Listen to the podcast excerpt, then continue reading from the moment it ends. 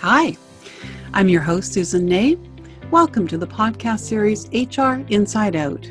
It's a series designed to help you demystify HR and the human resource processes. We're going to talk about people management and get the goods on and see how all this stuff works. You're going to hear from everyday heroes and get their perspectives as we touch on a wide variety of topics, topics that impact us in our work and in our work environments.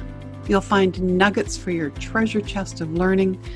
Hopefully, you'll discover insights for your personal and your professional growth. I'm glad you're here. I suspect it's because you want to be the very best version of yourself, your personal best, and that you get understanding these systems and processes will help you on your journey, on your path. You ready to dare to soar? Want to join me at flight school? Let's do this. Thanks for joining me today. Hi, welcome to the podcast series HR Inside Out. I'm your host, Susan A. And my last podcast, I talked about saying yes to opportunities, that these can take us to experiences and places that we could never have imagined. Something we often don't say yes to is taking breaks. I just finished the excellent book, The Nature Fix why Nature Makes Us Happier, Healthier, and More Creative by Florence Williams. I want to share with you a little bit of what I learned. And I will put the title of the book into the show notes in case you want to delve into it more deeply yourself. I know that I've been the person who fully focused on what I was doing, missed taking breaks, ate lunch at my desk, didn't stop, as a leader, I actually encouraged people to take their breaks, but didn't often model my own words. And therefore, I likely left team members a little confused about what I really meant. This alone wasn't healthy. Not taking the much needed breaks that I needed for my mind to focus somewhere else for a few minutes wasn't healthy. And although I've always known it internally, like not getting outside and getting some fresh air also wasn't healthy. It also might explain why I so frequently went home quite exhausted. I know that when I take that few minutes and step outside to breathe a little bit of fresh air, especially when I take a small walk as part of that, I always feel better. And I'm sure I'm more productive. I found it quite interesting to learn when I picked up this book that there's been a significant amount of research conducted on the very positive benefits to our health, both physical, which of course makes sense, also psychological. So today's podcast is just about that. I hope it'll encourage you to change any bad habits that you might have. I learned that there's a primal need for we as human beings to actually connect with nature. Erich Fromm termed it as biophilia hypothesis of, and I'm going to quote, the innately emotional affiliation of human beings to other living organisms, and that this contributes to broader human fulfillment. He continues, the passionate love of life and of all that is alive it is the wish for human beings to further growth, whether in a person, a plant, an idea, or a social group. So, biophilia hypothesis. Yeah, sounds pretty scientific. But what they found in their research is that when people walk in nature, they obsess over negative thoughts much, much less than when they walk in a city. Now, we all know how quickly those negative thoughts and those internal gremlins can take us out. I don't think I'm unique with that. And I know that when I work in an office environment, when I can even look outside of, through a window, I feel better. When you add bird song, or if you're anywhere close, or just think of the example of listening to something like ocean waves or the wind blowing through the trees, I know those impact me differently than listening to car horns honking and sirens blaring. you just come back with a completely different frame of mind. The primal part, they use the example in the book of what they call biophobia. Now, that's where our brains respond power, powerfully and innately to fear from natural stimuli. Now, think of spiders or snakes or rodents. I had a recent experience with biophobia. I was sitting enjoying a glass of wine, and my host quite seriously looked at me and said, Do large spiders bother you? my response the fact that she was asking me the question was sending shivers down my spine. I just said, Please tell me it's nowhere near me. So you get a sense of what was going through my head. Now, it was huge, and yes, it was present, uh, but luckily a sufficient distance away for my biophobia. It gave me the shivers and actually continues to as I'm talking to you.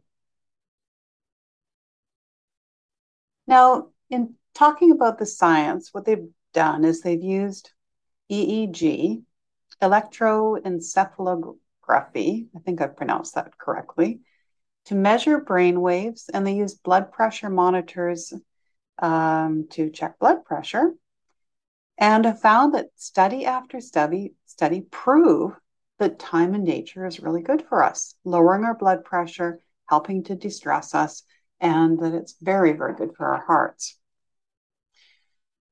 The book talks about a number of countries that have really taken this to heart. The Japanese, as an example, encourage what they call forest bathing or shinrin yoku, cultivating senses to open them to the woods, literally showering people in the greenery. In South Korea, there are official healing forests being established for the same purpose. They work. Korea and Japan actually lead the world in the science of forest smells.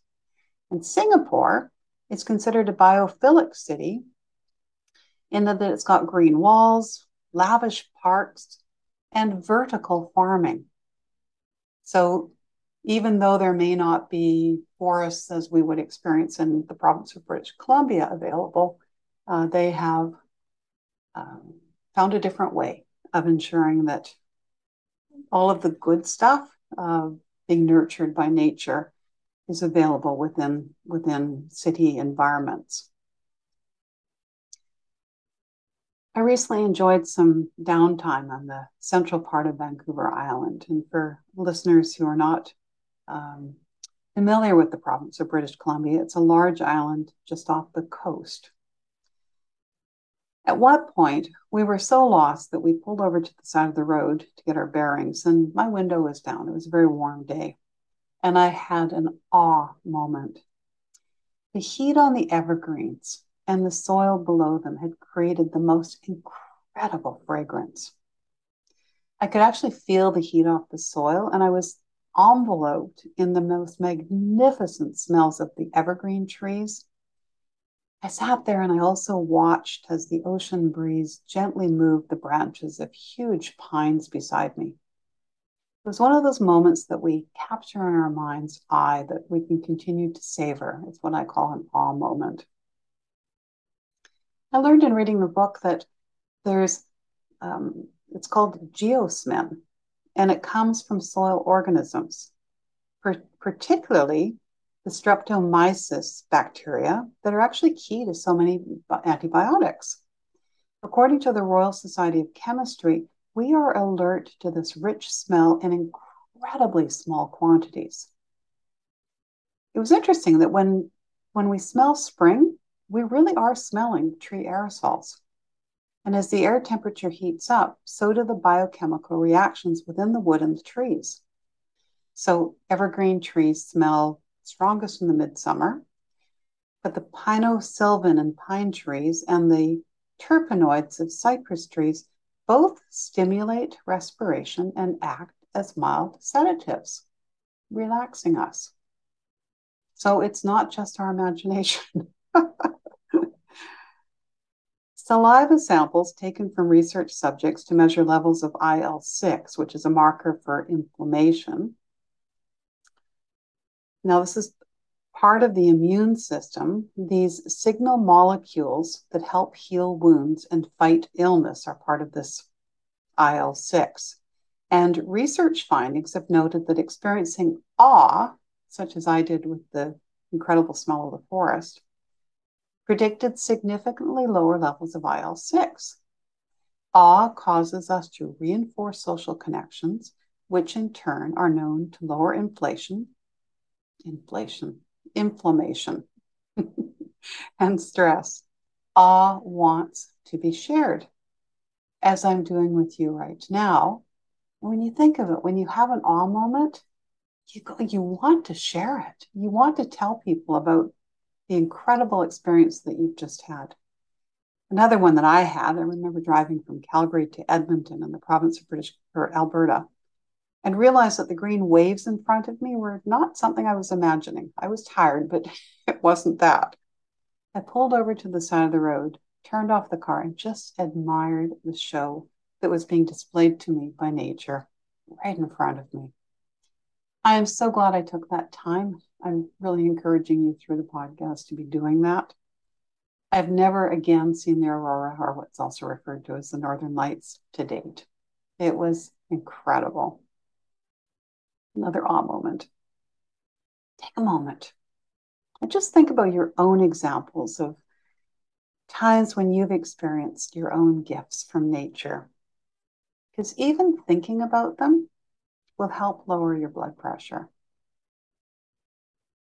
The author, Williams, noted that, as I'd shared before, even looking at nature through a window provides health benefits. That said, the added benefit of being outside is even better because more of our senses are engaged. Aromatherapy helps, but again, if you're able, it's best to experience the real thing. Wilson also talks about our unconscious love of fractals, which are found naturally in nature. Think about the fronds on a fern, uh, ocean waves, just repeating patterns. Our bodies react very positively. We we innately look those look for those. We find art more attractive when it's got fractal patterns in it. And of course, those are naturally in nature. But similarly, that we also react very positively to the colors in nature.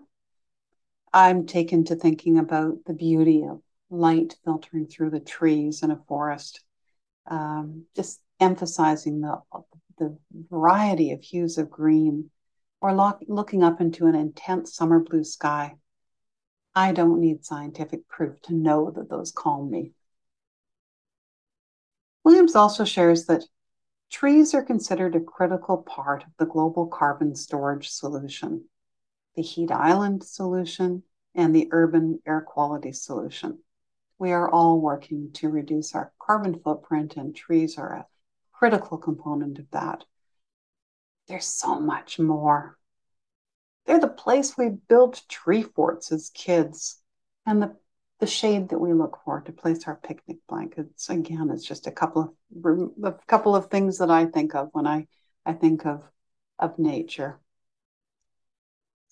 Spending time outdoors has also been proven to help attention deficit hyperactivity disorder, ADHD. They found that kids with ADHD thrive in the outdoors. Again, that's not a surprise. I was just at the Pacific National Exhibition, the PNE in Vancouver, and Metro Vancouver um, had uh, a, a, beautiful display and a number of posters, two of which I noticed as I was thinking about what to speak on with this podcast. One, and it really reflects on the ADHD uh, reality, not all classrooms have four walls. There is so much that nature has to teach us as well, a second uh, poster that I, I noted, there is no Wi Fi in the forest, but we promise you will find a better connection. and those were were very timely, uh, given given the subject that I wanted to speak with you on today. It is so easy to miss breaks, to work through lunch, and to be so exhausted at the end of the day that collapsing into an overstuffed couch and grabbing the remote for the TV has become many people's norm. Or we continue to be plugged in and we recharge through gaming, if you can call that recharging. I know I'm guilty of being on veg mode and reading Facebook and Instagram and LinkedIn instead of just taking that moment and stepping outside to be recharged by fresh air and taking that time to just be outside in nature. We're frequently too busy to take advantage of what's free and so readily available to us, particularly on the coast of British Columbia, where I record these podcasts. When's the last time that you took your shoes off and you felt the grass beneath your, your toes? Or you rolled up your pant legs and waded into the ocean or a river or a lake? Open your window. Go outside and take a moment to breathe, stretch and move. Do it for you and for your health. And if you're a people leader, model this. Don't be like me and confuse the heck out of your team. Engage and allow yourself to be nurtured by nature. I'm reminded of the book Atomic Habits by James Clear, where he notes that people who make a specific plan for when and where they will perform a new habit are much more likely to follow through. He talks about the four laws of behavior change, these being one, how can I make it obvious? Two, how can I make it attractive? Three, how can I make it easy? And finally, how can I make it satisfying? Set a timer on your phone to make it obvious that it's time for you to take a break. Make it attractive by taking your break with others. We are social animals. Make it easy by committing. I will often let myself down, but I can be relied upon by others when I made that commitment to others. And make it satisfying by the feeling that you'll get once you come back of knowing that you've just benefited your health, even in those few key moments. That's an example of what might work for me anyway. How would you respond to the four laws of behavior change? And these work for whatever behavior you're interested in changing, but more of this for future podcasts. And yes, I will put the title of Atomic Habits in the, the show notes. Thank you for joining me today. I hope you found something of value in our time together. It's Susan signing off. Remember, dare to soar. I believe you can. Until next time, have a great day. And remember, be nurtured by nature.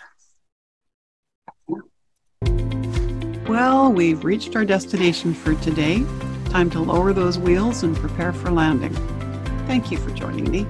If I said something that resonated with you, please subscribe to the podcast and to share it with others. It would be awesome if you also took the time to provide a review, whatever your favorite social media sites are. If you have a question or an area that you hope I'll cover in a future session, send me a note, either to my website, www.effectingchangefromwithin.com, or to my email, susangna at gmail.com. I look forward to our next time together. In the meantime, soar high. I believe you can. Susan signing off. Thanks again for joining me.